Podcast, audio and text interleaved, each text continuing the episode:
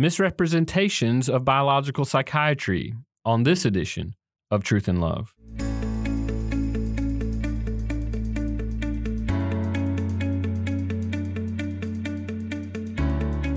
I'm Dale Johnson, and you're listening to Truth and Love, a podcast of the Association of Certified Biblical Counselors, where we seek to provide biblical solutions for the problems that people face. And Sam, here we are once again, our Director of Training Center Certification, Professor of Biblical Counseling at Midwestern Baptist Theological Seminary, and we're glad that you've joined us again this week. We are continuing a conversation that we had to rudely interrupt, I suppose, because of time and so much that we need to say about this. So we'll call this a part two.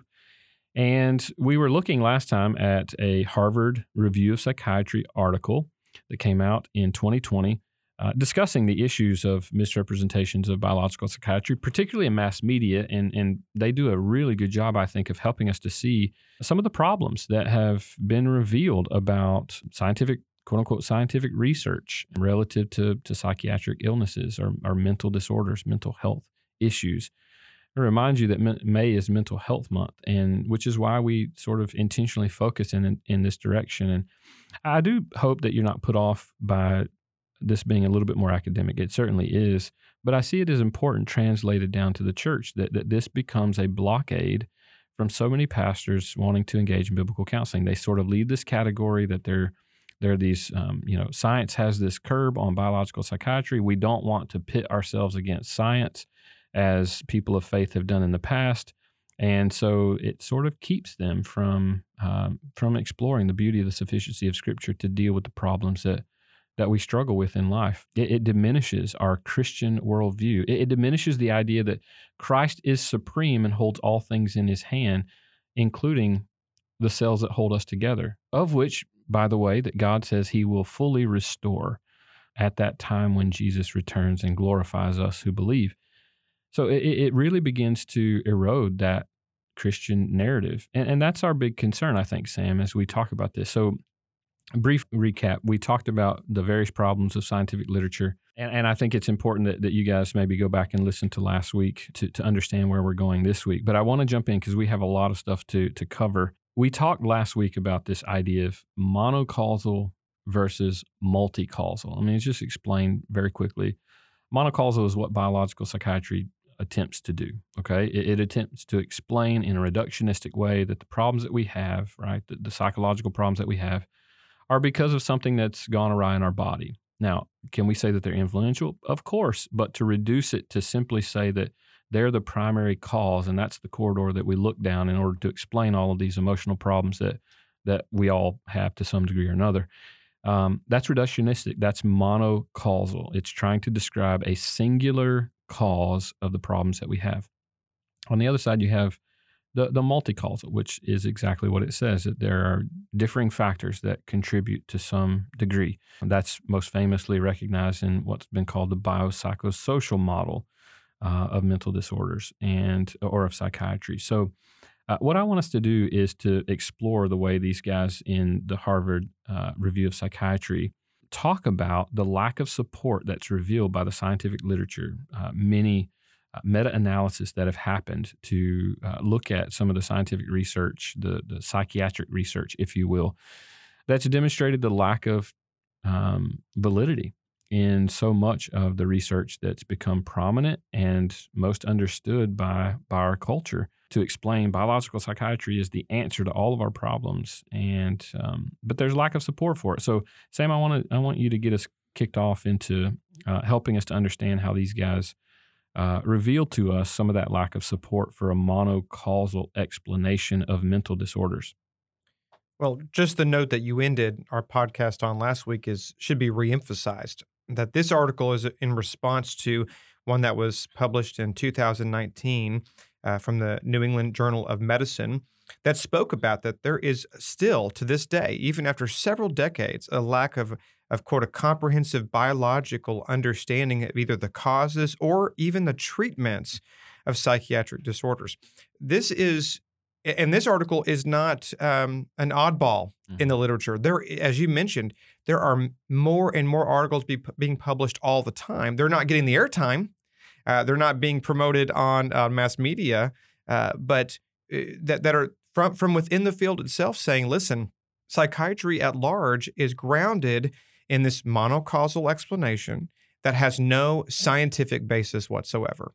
Um, and, and even if you want to expand that into pharmacology at large, that also is grounded in this monocausal explanation. Why is that? Because it's extremely lucrative. Mhm. Okay. And, and I, I don't want to sound like a conspiracy theorist here, but money drives many, many things.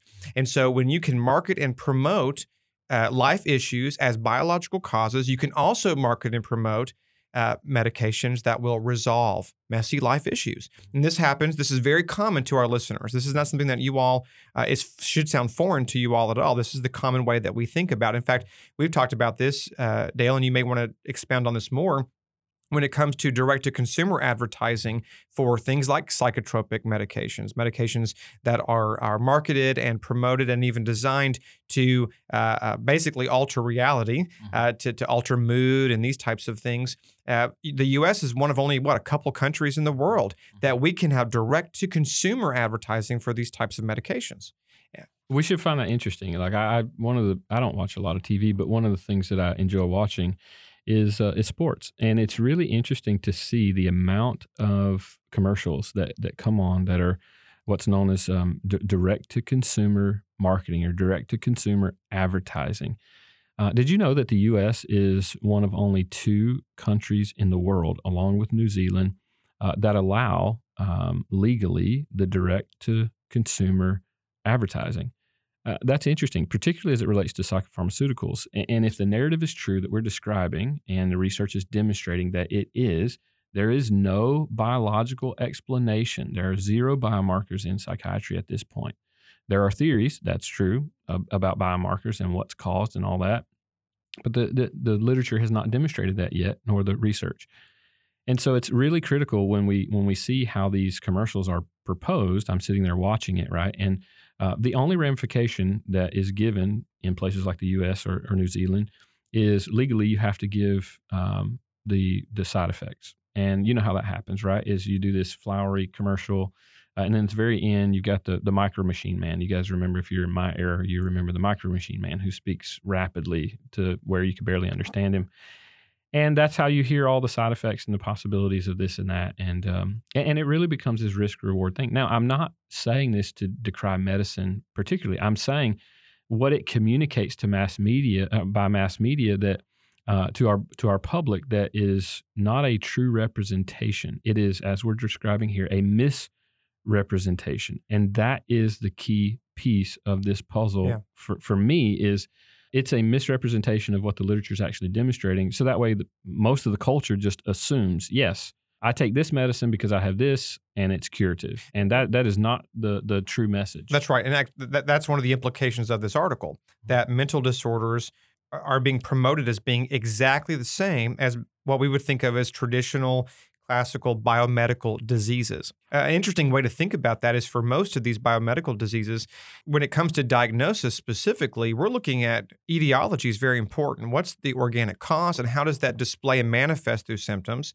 Uh, but often, a lot of these psychiatric diagnoses are done quite the opposite. As uh, an observer, a diagnostician looks at symptoms and then comes to a conclusion from the DSM typically on, on a particular disorder. Well, and the, the distinction there is is what's called criteria based medicine. Right. Okay, so that that's just simply what psychiatry is. Is we see symptoms, we connect that to say, well, this medicine helps to squelch some of those symptoms, and so people then begin to assume some sort of cause and effect, and then by deduction they say, well, because this medicine alleviates these certain symptoms, then it must actually be chemically repairing something Mhm. and that's a false narrative um, that that we that we see propagated uh, consistently in our culture, and, and that's what we're trying to to explain here. Well, and to and to emphasize the the human element in all this, which we got to bring it back down to again the the the, the, the very basic component of counseling is relating to people, uh, and um, what's really tragic. I, I I use that word fully, understanding its its implications. What's really tragic about uh, this monocausal explanation, this this uh, biological explanation of psychiatry, is what is is is prominent throughout this entire article, especially at the very end, and what we've read, uh, Dale and I both have read in several books from people within the field, that there is all of these efforts, all of these uh, promotions of, of this model and, and even uh, medicinal uh, approaches and things like this, there's a lack of improved clinical care. One thing that they mention in the article is that uh, what they call this neuroessentialist, this biological psychiatric explanation of mental disorders and problems, of psychiatric disorders, it affects the care of patients in a negative way, mm. that people aren't treated like people anymore. This is really the critique of psychiatry going back even into the Romantic period in some sense, because when people could not explain bizarre behavior, they were treated not like humans. Yeah, that's exactly right. I mean, you, you see, psychiatry has a history of dehumanizing people. Yes. Um, and, and, especially in the modern era because it's built upon a naturalistic perspective. And so, therefore, it, it must in some way dehumanize, particularly when you relate it to a Christian worldview of, of what humans are in our in our nature. Uh, it is dehumanizing, and so it, it deduces man in in these particular ways. Now, you you mentioned neuroessentialist. I need to break that down, right? So, the, the idea is essentially in biological psychiatry, neuro, neurological ideas, essentialist saying that um, neurology or the brain explains everything, all our emotions and everything. Now, it, does it contribute? Yes, but they're describing as the cause of all of our responses. And that's where we have to. That's the monocausal. That's right? a monocausal. That's where we have to, to pause. And you mentioned, and I think this is so insightful and helpful is uh, think about what that says to the person who is depressed. Think about what that says to the person who exhibits schizophrenic symptoms. Think about what that says to the person who struggles immensely with anxiety. Is a neuroessentialist or a, a biological approach to psychiatry would, would essentially say, well, it's something wrong with your brain, something wrong biologically with you, whether that be your genetics or your hereditary influence or whatever. And, and, this is what's causing what's going on with you. And then you're going to take these medications, and, and the percentages of those working across the board with people in alleviating symptoms is more minimal than what you would probably hope or wish based on the research. But what that communicates then to a person, think about the hopelessness that that person has. Uh, think about how others then respond to them. Okay. One study actually demonstrated that for caregivers, those who care for people who have been diagnosed with mental illnesses or mental disorders, for caregivers, this neuroessentialist conceptualization actually dampens their empathy toward the, the patient or the client. I think that's really an interesting and insightful perspective because most people when I, they talk about biblical counseling, well, you guys aren't empathetic. You don't demonstrate sympathy. You don't you don't do these things to to people. Well, what's happening is they assume that the secular world is doing this so well when in reality, it's what, reductionistic. What we're seeing is that reductionism yeah. is actually stripping our human natural response of, of empathy towards somebody that's hurting. And so it, it's a false narrative that people are buying into. And, and that's an unintended consequence, right? That, that you know, we want to explain biological psychiatry. We want to do away with all the mystery of humanity here. And it's actually taking away our humanness in the way that we would relate to one another and the way that we would care for one another when, when we're hurt. Uh, one other thing that I want to mention here is the empowerment of biological psychiatry. You, you mentioned the, the, lucrative nature of it, and that's certainly a negative effect, and it's a massive influence. I'll repeat this one more time. I, I remember thinking the biggest lobbyist uh, used to live in Texas was the oil and gas industry, right? They, they, they're and I'm not making a political statement at all, just recognizing that most people say, well, it's the, it's the biggest influencer in Washington, for example. Uh, did you know that the, the um, psychopharmacological uh, lobbyists in Washington are actually the, the largest uh, body of lobbyists to the tune of twice as many, uh, as much as the, your oil and gas industry? That, that is profound. So, the point that you're making, Sam, is absolutely correct that it is lucrative. There is pressure there. But but a second point that I think is is equally important, think of the power that biological psychiatry gives us. It gives us power because now we can reduce the problems that we have into our understanding. Uh, it gives us power of explanation. It gives us power of categories. It gives us power of labels in, in such a way that we think we can explain the problems that we have and we can fix them that's empowering to us. And we like that explanation mm-hmm. uh, instead of enduring some of the mystery that we see in Scripture. And, and our weaknesses being exposed, the lack of our intellectual understanding being exposed uh, in relation to God, and our necessity to be constantly dependent on God for wisdom in all things. Well, God becomes a second. He either becomes an afterthought or a non-entity. Yeah, and and I think this is these are some of the detriments that we see that, that keep us running back to these types of explanations. It's a part of our sinful human nature to want to explain things in such a simplistic way. And the only other thing I would want to add to this, eh, this is just, yeah, it, it is heartbreaking to think about this, but the, the way also, because eh, we as counselors hear about this all the time.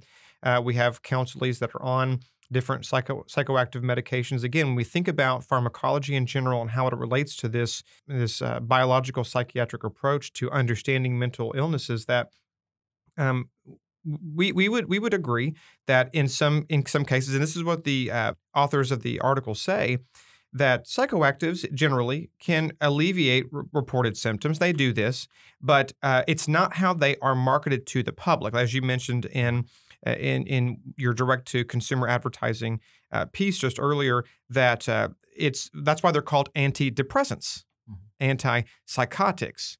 Um, uh, anti anxiety medications. Uh, they are proposing, they're promoted as treating monocausal deficits, you know, a, a, low neurotransmitter in the brain that causes sadness. It's a singular problem, it's a biological problem. And again, if you want to talk about reductionism, that's it right there. Mm-hmm. Uh, and again, it makes it so ironic that many of our detractors would view our approach as being reductionistic when all of psychiatry, and again, you talked about co belligerents people in the field who aren't even believers say, we're not treating people, this is inhumane. Mm-hmm. And they may not put it that way, but that's the gist of what's going on here. And they've been writing about this for many, many decades. This mm-hmm. is not some sort of peripheral conversation anymore. I think this is a main conversation within the entire field of psychiatry. It's been and has remained to be a field in search of a science to support its new theories of, of human problems. Yeah, I think that's an interesting conclusion. And, again, we're running out of time, and we have a few more points actually that we want to make. So, so what I want to do, Sam, if we can, is is uh, maybe push this to our our final week in the Mental Health Awareness Month and continue discussion of this article because I think this is a profound issue.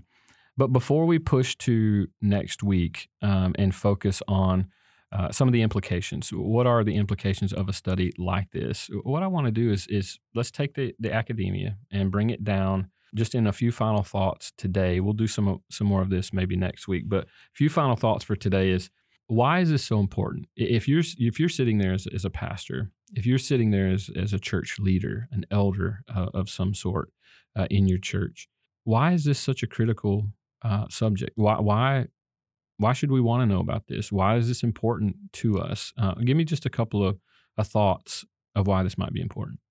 I think the first one is one that our predecessor and, and founder, ACBC founder Jay, made uh, extremely well and very often. Uh, that pastors don't have to feel like they have to uh, cede any ground in the care of souls. Mm-hmm. Uh, the care of souls is uh, is a uh, a direct responsibility, a privilege of pastors. It is something that all believers can engage in. And uh, even if there is any, you know, down the road, any scientific validation of any of these theories, it doesn't change our mission one bit. So don't be intimidated by the language. Don't be intimidated by the frameworks and the hypotheses and the worldviews. Just remain faithful. Trust the Holy Spirit. Trust that the Word of God truly is sufficient. I, I, I think what the temptation is to do is to either uh, say, well, there's there's a certain level of problem that is out of my hands and my control. I can't speak to it. It has to go to, you know, this realm.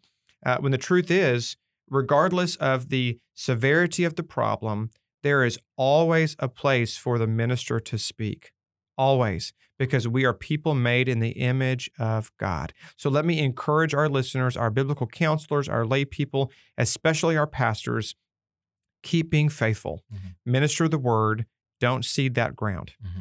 And trust the power of the word and uh, the supernatural ability of God to yes. do his work. Uh, we can't minimize that. And, and that doesn't translate into a quote unquote scientific world very well.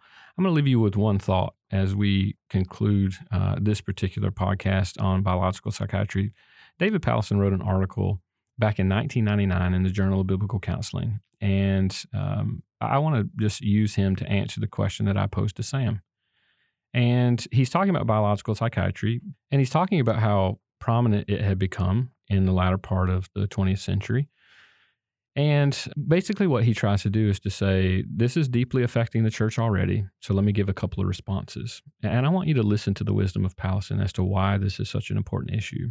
And he gives a couple of arguments. I'll just give you his first. This is what he says First, what God has said about human nature, our problems, and the only Redeemer is true. It is true truth. His truth is reliable. What the Bible says about people will never be destroyed by any neurological or genetic finding. The Bible is an anvil that has worn out a thousand hammers. Neurology and genetics are finding lots of interesting facts. New findings will enable good doctors to cure a few diseases, which is a genuine good. More power to them. And we will all be the beneficiaries. But biopsychiatry cannot explain, nor will it ever explain, what we actually are. All people are in the image of God and depend on God, body and soul. I don't know that there's anything I can add other than amen. Thank you. Amen. Dr. Powlison for giving such clarity early on. And I want us to return to his clear thinking and how we discern and think wisely about some of these philosophies that are impacting and, and even fear mongering us who believe by faith. And so I want to encourage you with that. Don't forget, be with us next week as we conclude this discussion uh, on biological psychiatry and some of the misrepresentations that we see propagated consistently uh, to the culture at large.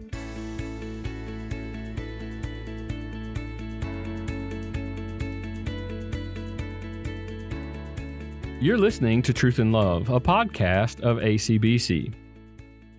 Now, I know, I know that you're saying, man, this is just a lot of information. It's so deep. I, I get that. I, I want to encourage for so many of you who are members, you listen weekly and um, you're, you're certified with ACBC. We have intentionally tried to move in the direction of uh, raising the value of your membership. One of the ways that we've tried to do that is providing you with a plethora of resources. Some of the resources that have been produced in our 45 year history, uh, we've made available to you for free. Whereas once they were behind a paywall, we've done our absolute best to try and get information to you because we value the information. We think it's important as people are promoting the beauty of the scriptures and its sufficiency to deal with the problems that we face. Uh, and then also doing critiques, just like what we've done here. Uh, and, and, both of those things are necessary. Always uh, critiquing relative to an apologetic for biblical counseling against the, the secular world and what they're promoting philosophically, uh, and then for uh, biblical counseling and, and how the Bible promotes it, this beautiful edifice of strength uh, to understand humanity, resting in God for help and hope to restore.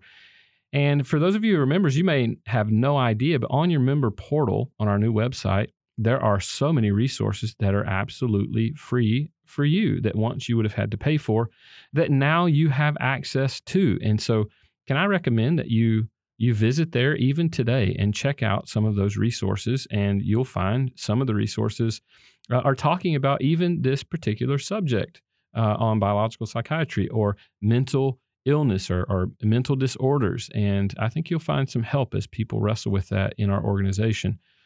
I also want to say to those of you who are on the fence, maybe you've been debating, ah, I sort of enjoy biblical counseling, not really sure. I want to encourage you to jump into the deep end and start pursuing certification. Uh, you will find a couple of things. Not only will you be encouraged and edified by the, the training that you receive at, at one of our 75 training centers around the U.S., but you'll also be encouraged as you get to the completion of that certification process in your supervision, where you work with a fellow one on one. And who knows, are you really a biblical counselor?